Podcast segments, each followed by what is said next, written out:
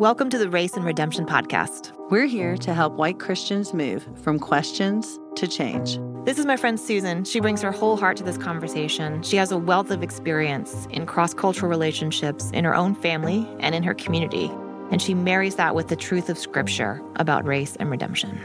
And this is my friend Brooke. She has been researching these topics for years within the church, and she's bringing new information that's factual, accurate, and nonpartisan. And that's what the church needs right now.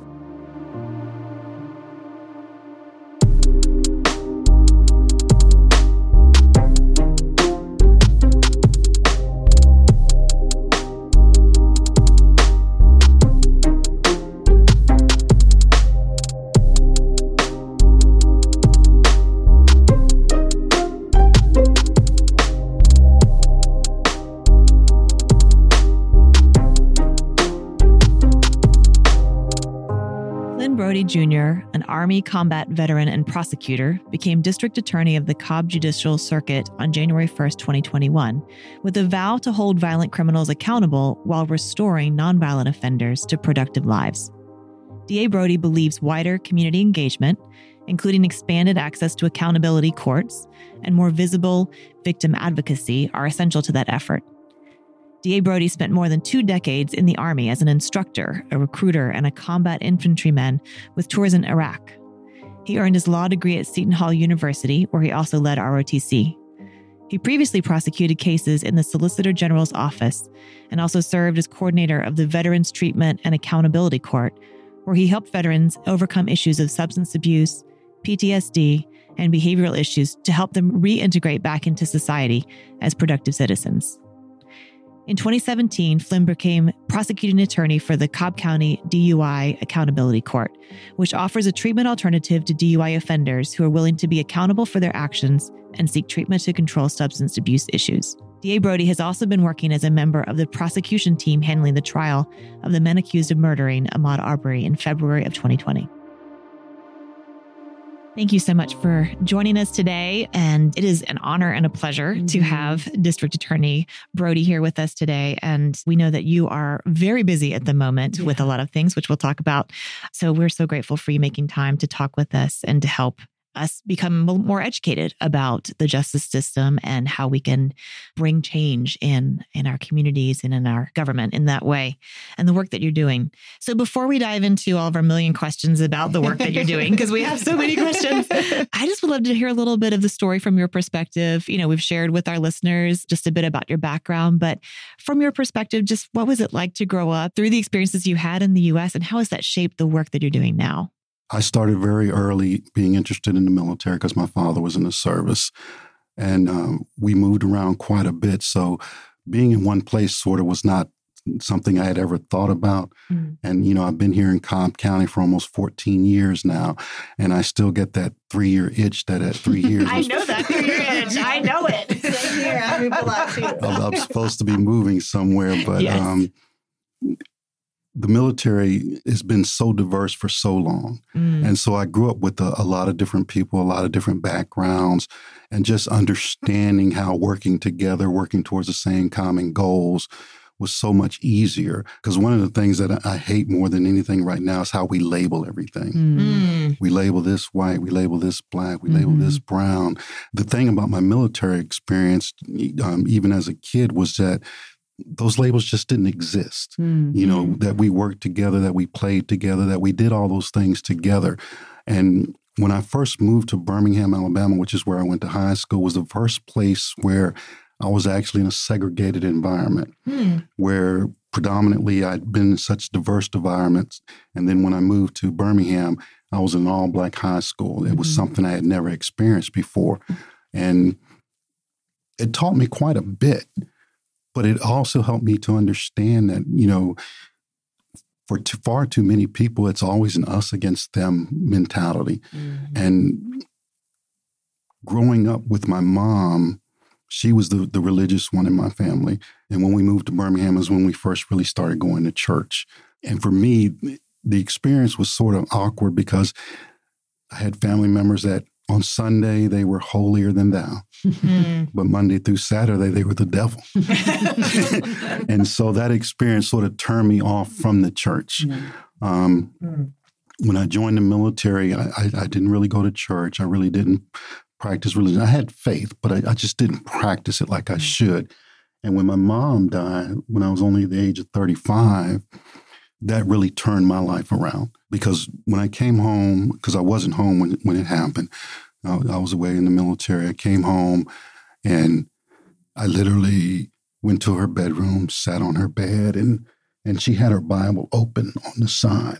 In it, she had two verses that were noted in there Jeremiah 29 and 11, mm. and also Proverbs 3, 5, and 6. Mm. And when I read those, it resonated with me that if my mom could believe in Jesus and God so much, to put so much trust in them, there must be something to this. Mm-hmm. My mom died on December 27th. On December 31st, I gave my life to God. Mm. I got to tell you this during that year, which was probably, I always tell people was probably the worst year of my life, but also the best year of my life. You know, I, I lost my mom. I was having issues in my military career. I was having issues in my marriage, but all of that ended up bringing me closer to God. And when I turned my life over to God, it's, it's like I had a complete reversal mm. about what was going on in my life. My military mm. career was, was restored. My marriage was restored. So everything just turned around because I decided to give everything over to Him. You know, mm-hmm. we talked about it earlier as far as being able to say that, you know, God's got this, God is handling this for us. That's exactly what I did. And the biggest thing about my mom is she was never a waver. She was all in with Christ, all in with God. She wasn't the Sunday holy and then the Monday through Saturday devil. She was holy the entire time. Mm. And that influence on me when I finally decided to give my life over to God changed me quite a bit. You know, my daughter that I talked to you about earlier, who's 26 now, she was three, about to turn four. And I really said to myself that I want to set the example for the man that I want her to marry one day. Mm. Uh, and and, wow. and so, you know, there was a big change in my life going forward as far as that concerned. When I did leave the military and decided to come to Cobb County, it was because this is where my wife wanted to be. I, you know, she had followed me everywhere. I said, "Why? Where do you want to live?" And she chose here. And okay. that's that's why we came here. Coming here after going to law school at Seton Hall University, I really came in thinking big ideas that let's change the world. Let's let's make a difference. Let's see all of these things that we have seen and, and see if we can fix some of the injustices in the world. Because the first time I stepped into a courtroom, I looked around and everybody looked like me. Mm-hmm. Oh. And I said to myself, you know, we can't be the only ones getting in trouble. Mm-hmm. And and then as I dwelled into it and, and found out more, you know, we weren't seeking legal representation. We were trying to handle things on our own those things really affected the way the legal process looked to people. And, and I always tell people their perception is their reality. And so when you walk into the court and everybody looks like you, you're like, wow, we, we must be the only ones getting arrested. We must be the only ones getting in trouble. But that wasn't the case. It was just those other things, getting a lawyer, taking care of stuff ahead of time was really something that as African Americans that they weren't doing. Mm-hmm. But the position I was in as Assistant Solicitor General, I was able to educate people. I was able to talk to people and, and, and get them to realize that, hey, there's a better way to do these things and put people in good positions. And the thing I love about Cobb County is the judges, when you are trying to restore somebody back to the community by providing a sentence that helps them instead of hurts them, they were all on board with that. Hmm. And I think that was so important because sometimes you can get judges that their full thought process is how can I punish somebody? How can I? So right. the thing about doing that is when you punish somebody to that point, then it, it's hard for them to come back to the community because now they can't get a job. Now they can't pay for their house, their rent, or whatever. Mm-hmm. And so those things we have to think about in the long term because for the longest, our criminal justice system has been broken because mm-hmm. it's been focused on punishment mm-hmm. versus restoration. And so when I decided to run for DA, that was my whole thought process. Because, you know, as Assistant Solicitor General, my focus is on that one courtroom. Mm-hmm. I don't have a say over the big picture. But becoming district attorney, I can more engage the big picture yeah. and then say, okay, these are the policies I want to set in place to help people out. And some of the things that I've wanted to try to do is, first of all, how can we take our nonviolent offenders and restore them back to the community? One, we got to get them out of court quick because what we see more often than not is somebody gets charged and it's two or three years before they come to court wow. for their case. And then when you do that to someone, someone says, I've gotten in trouble, I've gotten arrested, I've missed this time with my family, let me get my life back together. Mm-hmm. And then two or three years, now we try to punish them and they've gotten their life back together. So mm. now we, we've set them back wow. once again and hurt them in, in the long run. But to me, if it's a nonviolent offender, let's get them in court, let's get it resolved. Instead of two or three years, let's do six to nine months. And so that way we get them back on their feet, get them back to back into the community as productive citizens. Because what that does is it reduces recidivism, it makes our community safer. And, and that's the ultimate goal that judges and district attorneys and police officers need to realize is how do we make our communities safer? That mm-hmm. that's really important. So I want to double click on that because I want to make sure everyone heard that. The end result yes. of this approach is actually safer mm-hmm. communities mm-hmm. anyway. Yes. More whole communities. Yes. yes, yes, yes. And and when we put together programs, and, and, and I'll just take, for instance, we, we, we're just starting our early intervention court. And what the early intervention court done is it's sort of limited right now because the judges were still trying to get their buy-in, but mm. they decided to give us a limited engagement here. We're taking anybody who has a simple possession charge, no matter what it is, literally within 48 hours of them being arrested, if they can't get bail, they're released with and given a court date. When they're released, they're told if you can afford a lawyer, please bring a lawyer to the next court date. If you can't afford a lawyer, when you come back, there will be what we call in Cobb County a circuit defender. Some people refer to them as public defenders.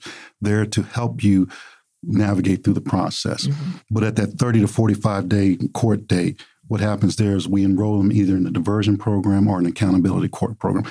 And a diversion program are for those who may be first time offenders who really don't have a serious drug problem mm-hmm. or just using drugs because they like to use drugs and, and, and not not truly addicted.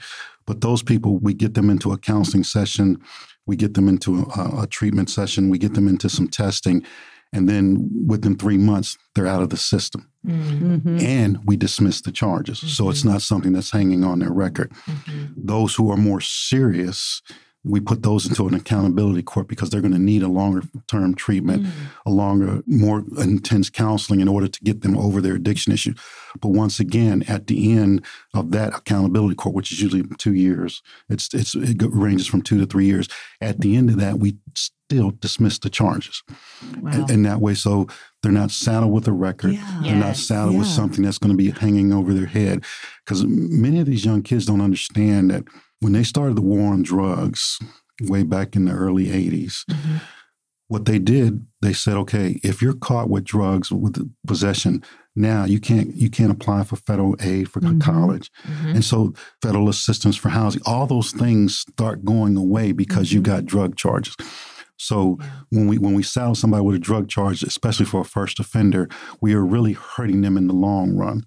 And my research has shown me that those people end up being rapists and murderers. Mm-hmm. Somewhere in the system, they first appeared as a substance abuse issue. Wow. And so it wasn't addressed then, and then they progressed to this. You know, it starts with substance abuse. Wow. Substance abuse turns into theft. Theft turns into assault. Assault turns into murder or rape. And if we had addressed it at the substance abuse issue, we would have never got the, up the ladder to the most serious crimes. And, and that's the long term approach that we're trying to take now to make sure that these people don't become these people. Hmm. Yeah.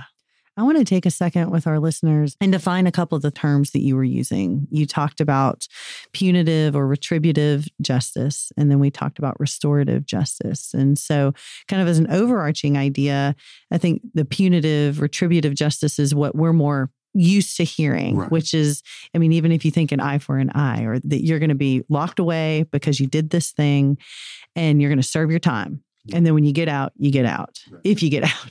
Mm-hmm. And the second you were talking about is restorative justice, which is how can we use a lot of different approaches to be able to address the core issue of what caused the crime to happen so that we can restore you back to the community and bring healing now, when I hear those two things, which one sounds so much more like the scriptures that we're reading? restorative mm-hmm. justice. Mm-hmm. And so I think I want our listeners to understand that this is not something that's just saying you aren't going to be held responsible for what you've done. But I think what we're talking about is how can we look at the scriptures and see one, how Jesus has looked at me as a right. sinner. Did he lock me away and tell me he's going to stick me over here for a while, put me in timeout, and then expect me to come back and do the right thing? No, he's leading me through sanctification. He's mm-hmm. he's shown grace and mercy, but there's a sanctification process. And yes, there are repercussions for my sins, but it doesn't throw me out of the kingdom right. and leave me to the side. He's leading me back in. And one of the things that you mentioned to us earlier when we were talking before this interview was the example of Job and his wife. And I think that fits in really beautifully with this idea. Would you mind sharing that?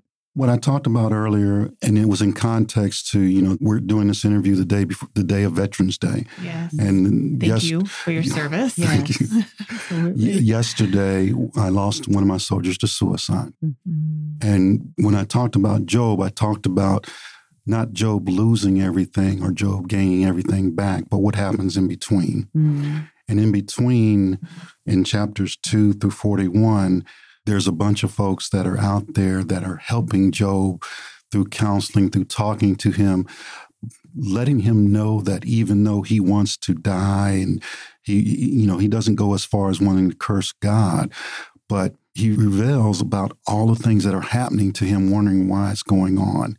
And, and lots of times in our lives, we we face the same things. Why is this happening to me?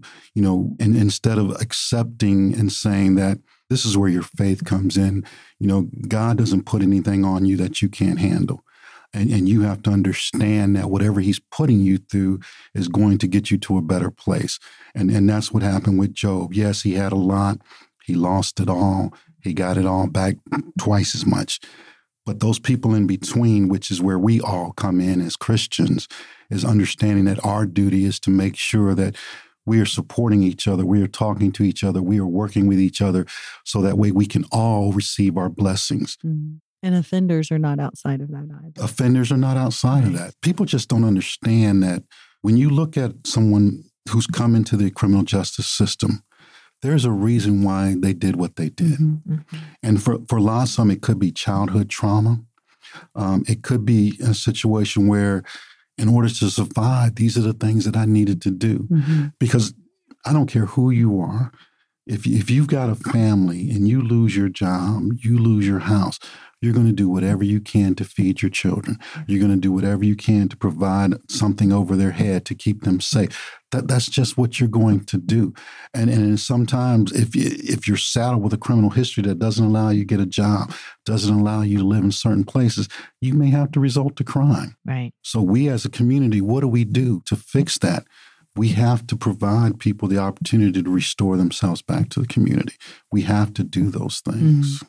Well, I'm glad that you're doing this good work. I wanted to share some data because you all know we like to pull scripture and data together as our litmus test of where should we be here.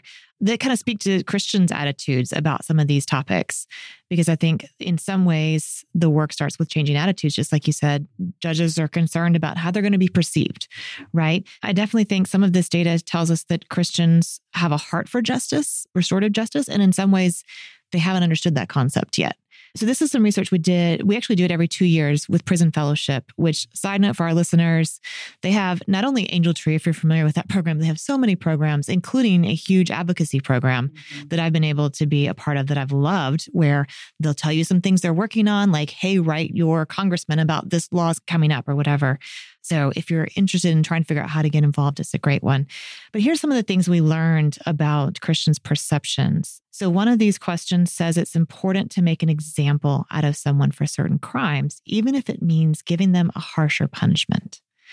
And this is that earlier example of punitive justice, mm-hmm. right? We're mm-hmm. trying to say, like, this is a thing you shouldn't do.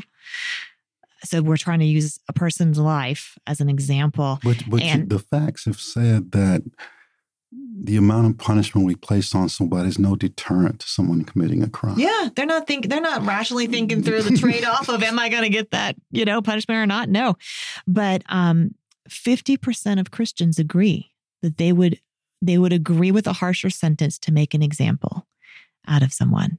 So there's so many ways in which that is unjust. Yes. And it's a way that our system has shaped our thinking Yes. that we need to rethink that from Mhm, a Christian mhm. perspective. This is an important one in the areas we're talking about youth. I believe that sending youth to prison will make them more likely to live a life of crime than to reform them. So you also, so this is the flip side. So you also have with this one, 71% of Christians agreeing with that. So they're saying, oh, we recognize that jail time is not going to do it and harsh sentences is not going to do it. This person is not going to live a productive life Mhm. if we are treating them that way. We talked about recidivism and the hard challenges of getting a job and getting housing and whatnot when you come out of prison. This question was because of barriers, prisoners do not have a fair chance to succeed in re entering society. Again, we have a great response here from Christians that 69% say, yep, we recognize those barriers are a problem and we need to do something about that. And then personally, do you feel that you need to advocate in support of criminal justice reform? And overwhelmingly, overwhelmingly, we see eight out of 10 Christians saying, yes, I do think that that's true. So there's a lot of ways in which I think we need to get more educated about the specifics, which I'm so thankful you're helping us to understand how the system works. Mhm. And then ways in which Christians have a heart for these changes. And so that's a good thing. But I will say what I didn't read you in the data is that Christians don't look terribly different than the general population when we look at their perspectives, their opinions on these Right. topics. And we should look different because we have a- an example through God's scripture of what justice looks like. And is a Mhm. beautiful example of restoration and of wholeness. Mhm. And so I think we have a lot to learn to kind of shape our opinions and then who then we support Mhm. in carrying out that work to really bring new justice into Right. our systems. No, I, I- think what you're saying is, is so right, is because every example that we have in the Bible, starting in the New Testament, you know, from Jesus saying, you know, Who, who's without sin, throw the first stone. Mhm. You know, we, we all have to understand as Christians, we've all sinned. And though our sins may look different, they're still sins. Mhm. When we take that view of it, we understand that, you know, just because you sin doesn't make you a bad person. We have to be able to say to one another, how can we help this person from sinning? How can we Mm. restore them back so that they know that they want to live in a different manner, a different way? Mhm. And to me, that's what the criminal justice system should be about. What are some of those ways that people can be restored back when we talk about innovative or new ways of looking and, and applying restorative justice? What are some ways that that can be done? Well, the first thing that we started is when we send somebody through diversion or accountability court, we, we dismiss the charge. Mhm. Okay. Because my feeling is if they've completed the counseling, the treatment, and shown that they can get their lives together, I don't want to saddle them with a charge. The second thing is we need to make our laws, we've done it a small part here in Georgia, but not a big way, that after a certain time, if you've gotten your life together, your record can be restricted so employers can't see those Mm. things. If you've shown you've gotten your life to back together, let's stop punishing people for their past. Mhm. When I think about Paul and how he persecuted the Christians and then provided the message to the Gentiles, if we look at Paul's past, we're going to say, there's no way I would trust him. Hmm. Mhm. But God redeemed him, Mhm. God showed him the way. We need to afford all our offenders the same thing. If they can get their lives together for political purpose, we always say the nonviolent offenders because those are the people that people should not be scared of. Mhm. And the violent offenders, those who want to hurt someone, sometimes we take a different path, but no less, it, it may be a different path, but it needs to, in, in actuality, be similar, just a longer time frame for them to be rehabilitated. I always like to use the Bible as a reference for, for folks to say, look, you know, for all of us, we're all sinners. And, and, and it's only by the grace of God providing his son to save us that when he looks at us, he doesn't see us, but he sees his son. And people need to understand that it's the same way with our community.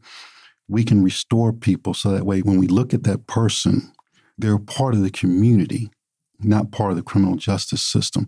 And look at them as how are they helping us? How can we help them to, to make our community safer, to make our community better? And all those things resonate from what we read in the Bible. Hmm. And providing counseling, like Providing you said, counseling. providing drug rehabilitation, life skills training, work opportunities. And, and those are all things that we do in the diversion accountability courts. Mhm. They're designed to say, okay, Let's uncover what the issue is that brought you to drugs. What trauma did you experience mm-hmm. in life? How do we address that? Once we address the trauma and can get you to understand what your triggers may be or what are the issues that are causing you to go in that direction. Once we can do that, then we can start working on how we can fix those things mm-hmm. and how we can keep you from that stuff. Mm-hmm. Today is important just for that one fact because in my time in combat, I came back with PTSD. Mm-hmm. And so I have triggers. Mm-hmm. And I spent a lot of time in counseling. I mean, a lot of time. And, you know, I, I thank God for my, my oldest daughter because she really gave me a reason to live. Mm-hmm. But when I feel my triggers coming on, I know how to address them now. I know how to overcome them to make sure that I don't lapse into that world where I just don't want to be, where I'm letting the demons take over.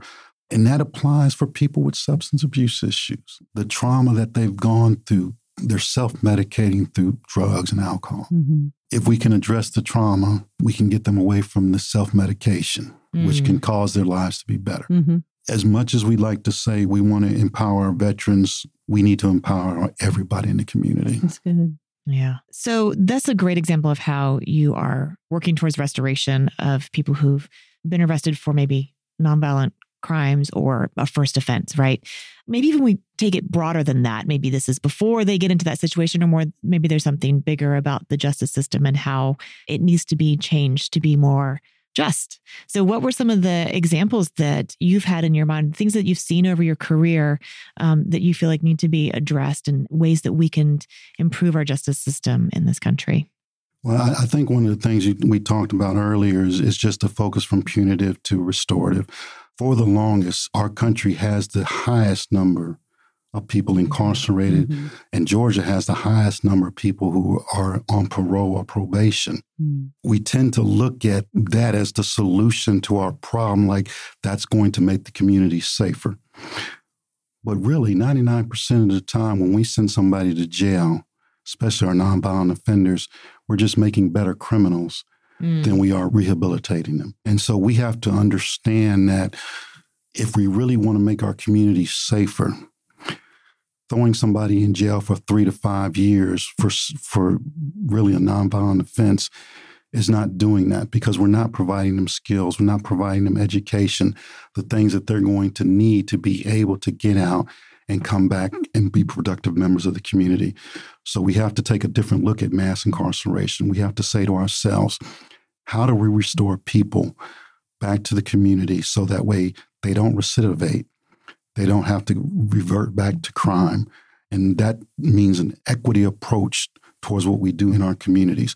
Just take Cobb County, for instance. The kid in South Cobb who lives off of Six Flags Drive the kid who lives in, in, in West and East Cobb um, that goes to Walton High School, they could get arrested for the exact same thing. Mm-hmm. The kid on South Cobb Drive, he can't afford bail, he can't afford an attorney.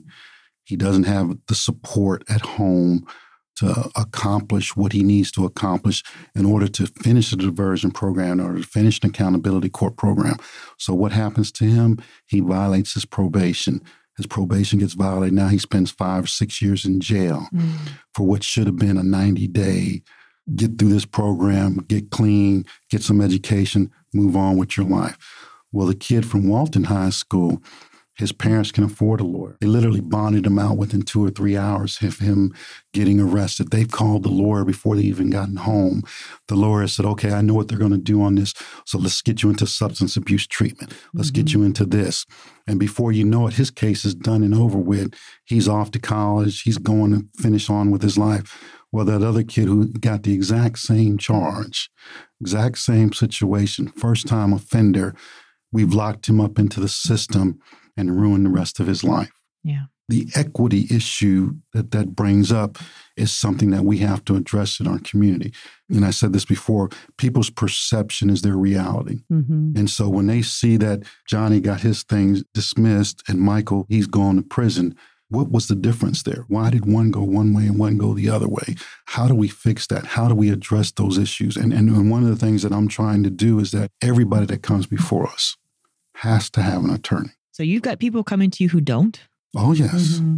Yes. Wow. even when I was an assistant solicitor, if if somebody had a serious crime, they were still trying to take it on their own. Oh my goodness! Is that a financial concern? Is it a resource? Most concern? of the time, it's a financial concern okay. because what happens is when they apply for the circuit defender, there are certain documents that they have to provide, certain income levels that they have to reach, and lots of times people may be Mm. 10 $20 over the level which you can qualify for a lawyer. Oh, wow. Wow. And, you know, it doesn't really take into account, you know, all the other obligations that you may have yes. in life. Yes. You know, because just because you make $40,000 doesn't mean you get to spend $40,000. Yes. Yes. And so those are issues. And people say, well, I can't afford an attorney because I got all these other things.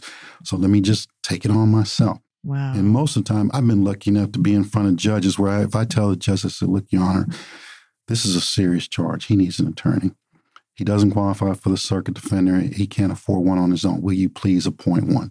And every time I've done that, the judge has appointed an attorney. Mm. And that makes a big difference. And sometimes a person has serious charges where you'll say, You really need an attorney. And when they say they can't afford, I said, Look, if I'm the prosecutor and I'm telling you you need an attorney, yeah, you need, you, an, attorney. You need an attorney. yes. People have to understand that, you know, attorney gives you the best opportunity, not necessarily to get off on something, but to get the best outcome. And, and, and, and that's what's important, getting the best outcome for you.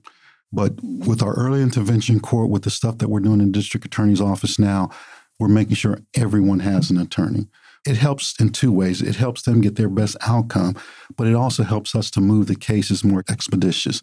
And, and I think that's what's critical is, is getting people through the system so they're not lingering around that two or three years before they actually end mm-hmm. up in mm-hmm. court. Mm-hmm. So just to clarify for our listeners, district attorney is a prosecutor. Yes. And you mentioned just a second ago about how you've gone to judges on behalf of defendants and said they need to have an attorney as yes. well. Mm-hmm. So that's the power of a prosecutor. Prosecutors have an immense amount of power. And it's really only been in the past two or three years I've personally begun to understand the power that prosecutors have in mm-hmm. everything going on in the courtroom and in the sentencing, mm-hmm. which is another area that really we need to start talking about reform. Mm-hmm. Could you enlighten us a little more on the power of prosecutors and the role that they play in the courtroom and sentencing? Right. Mm-hmm. What you have to remember is when you get arrested by the police officers, what the police officers arrest you for are literally recommendations for charges. Okay.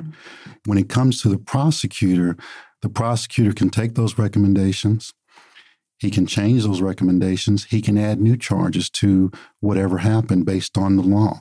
And so you may get arrested for one offense. And then when you go to court, you find out you may have 10 charges. That's the power the prosecutors have as far as charging is concerned. Prosecutor also has the power to say, no, the, officer did something wrong, so we're not going to pursue these charges. He also has the power to reduce whatever charges the officer may have arrested you for. So the, the prosecutor has quite a bit of power. He also has discretion in what will be dismissed, what will go before the judge. The punishment recommendations is what you alluded to earlier. And that's where the equity issue comes in. A side note one of the things I did with my office is we did some implicit bias training mm-hmm. so people would understand that how they look at things. Because what happens, and people, they don't do it on purpose, but just because they follow the media, they watch TV, they've got these biases that say that when this person does it because of his skin color or where he lives, he needs to be punished more than somebody else. And those are things that we have to recognize. Mm-hmm. And even for myself, when we had an, an officer involved shooting, I told the public, I said, I'm sending this to the grand jury because me, as an African American male, when I see an African American male shot by a police officer, I have a certain bias against that mm-hmm. police officer. But I can't let my bias dictate my decision that could be wrong mm-hmm. based on the facts. But it's essential that you do at least recognize that that bias is there right. and maybe make others aware of it so that you can hold each other accountable. Is that not standard? To go through implicit bias training? It, it's not. It's not. And you see more and more of it now, but it, it's it's not a standard thing. Mm-hmm. For too long, most prosecution offices have been about punishing folks, mm-hmm. and and the harder they punish it, the better they look to the public. Mm. But right. that approach, their, their, record, their track record, yeah. right? Right. Yes. Hard okay. on crime. Hard on crime. Mm-hmm. That approach does not give results on making our community mm-hmm. safe. As a prosecutor, you have to understand that's what you're that's what your duty is. You have you have a duty to both the offender and the victim in the criminal justice system to do what's right for everybody concerned. And, and when we look at a long term approach, is how do we make the community safer? We have to reduce recidivism rates. Mm-hmm.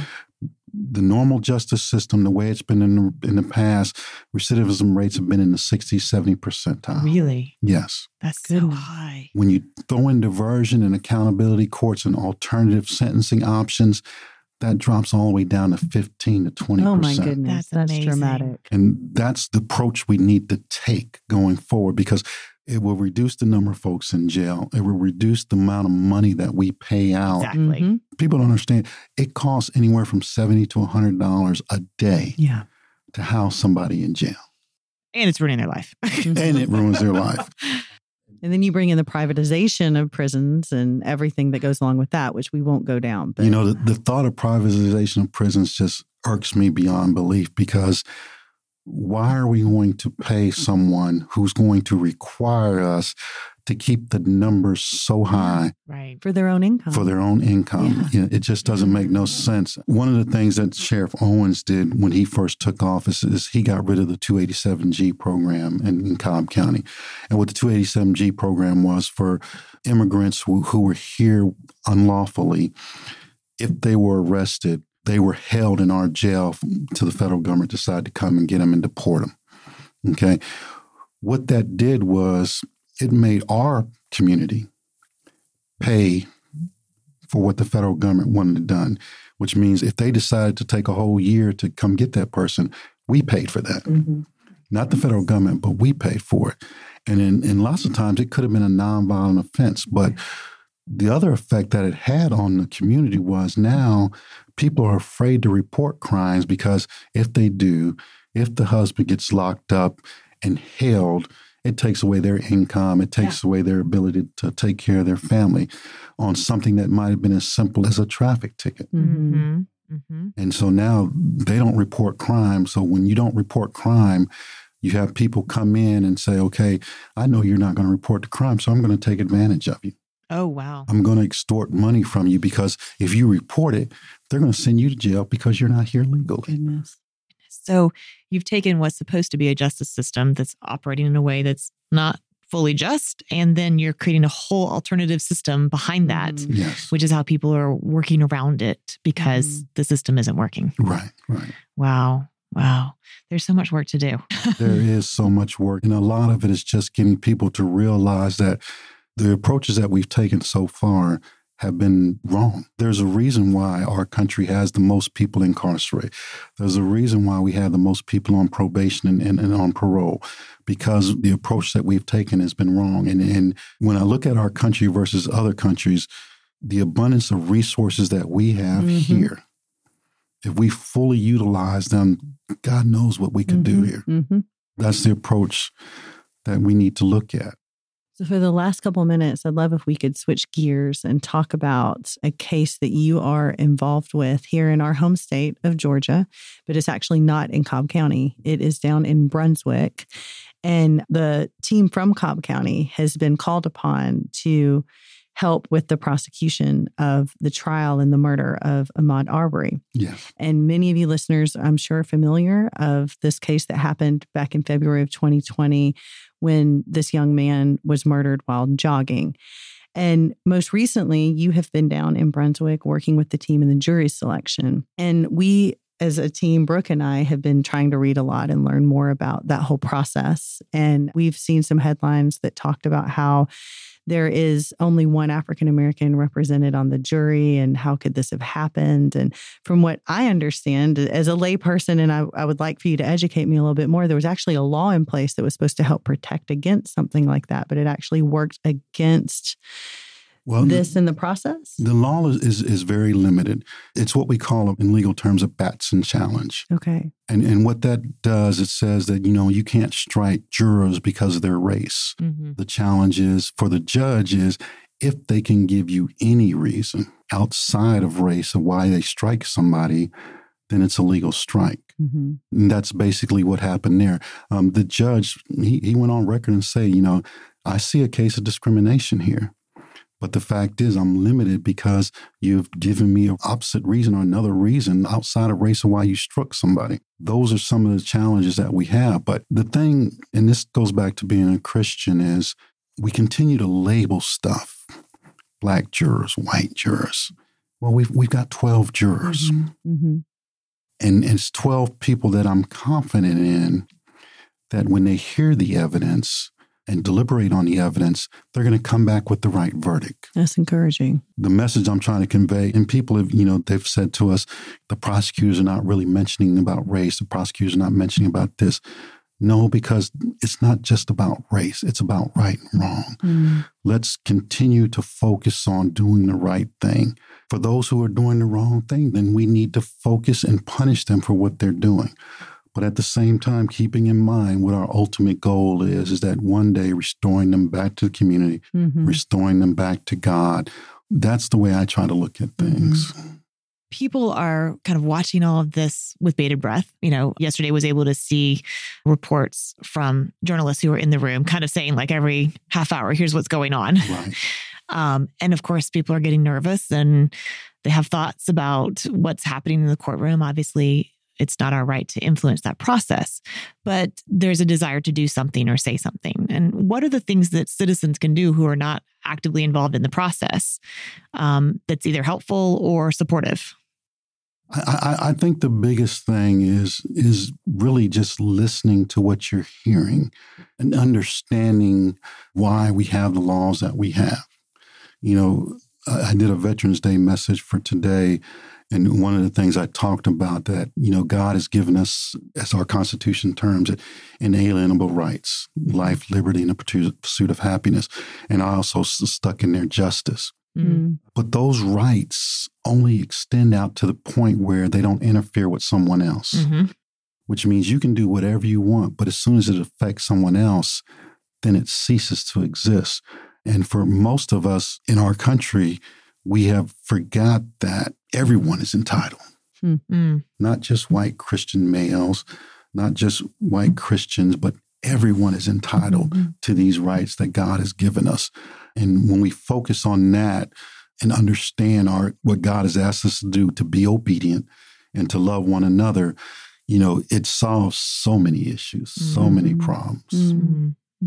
Well, we're thankful for the way you're faithfully engaging with this case. And it's so encouraging to me just to know that a man of God, a man of faith, a man that's praying, that cares about the hearts of everyone involved in this trial is leading the way down there. And I just want to encourage all of our listeners to continue to be in prayer for everyone involved in this case, for the truth to prevail and for right and wrong to be seen, and for the outcome to be one that is God honoring and that is restorative to that community that has been hurting for quite some time over all of this. It's been a lot of upheaval for everyone there, broken hearts all around. Mm-hmm. Um, and, and, and, I'm glad you mentioned the community because when I first took over the case, I met with many of the community leaders, the faith based community, uh, the business leaders.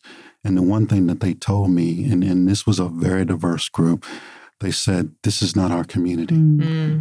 This is not who we are. Mm-hmm. And we need the world to know that. Mm-hmm. Mm-hmm. That's so good. Yeah. I know many of them are coming to the courthouse each day, mm-hmm. standing outside and praying and just wanting to show their support. And mm-hmm. so I know they're grateful that you're there helping to shepherd yeah. that process too. We are too. And mm-hmm. we're thankful for the work you're doing here. Mm-hmm. I live in Cobb County. I actually learned and researched you when you were running and got to vote for you. So it's a joy to sit across the table from you and and learn and hear what you're doing and how it's playing out. So thank you again for yeah, joining us, District so Attorney. No, thank you for inviting me and, and thank you for the work that you're doing because it's so important that Christians understand who we are. And I'll give you one more story. There's a young man, his name is Farhad. He, he, he runs the uh, alternative school in Marietta on Lemon Street.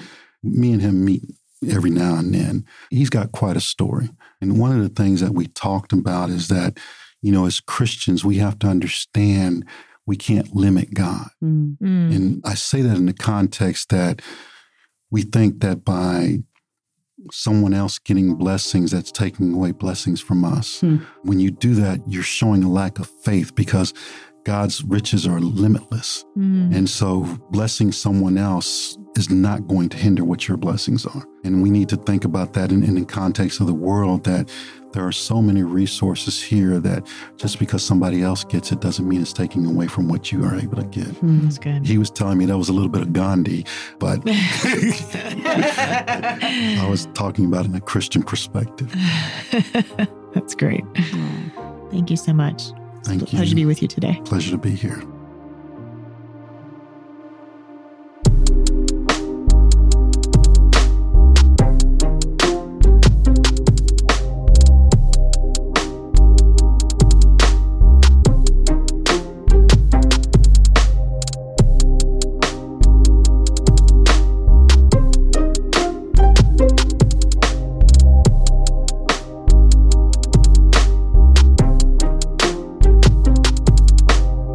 Thank you for joining us today for the Race and Redemption podcast. Make sure not to miss an episode by clicking the subscribe button on our page wherever you listen to podcasts. And follow us on Instagram at Race and Redemption so you can join the conversation today. This episode was produced by Matt Owen for Soul Graffiti Productions.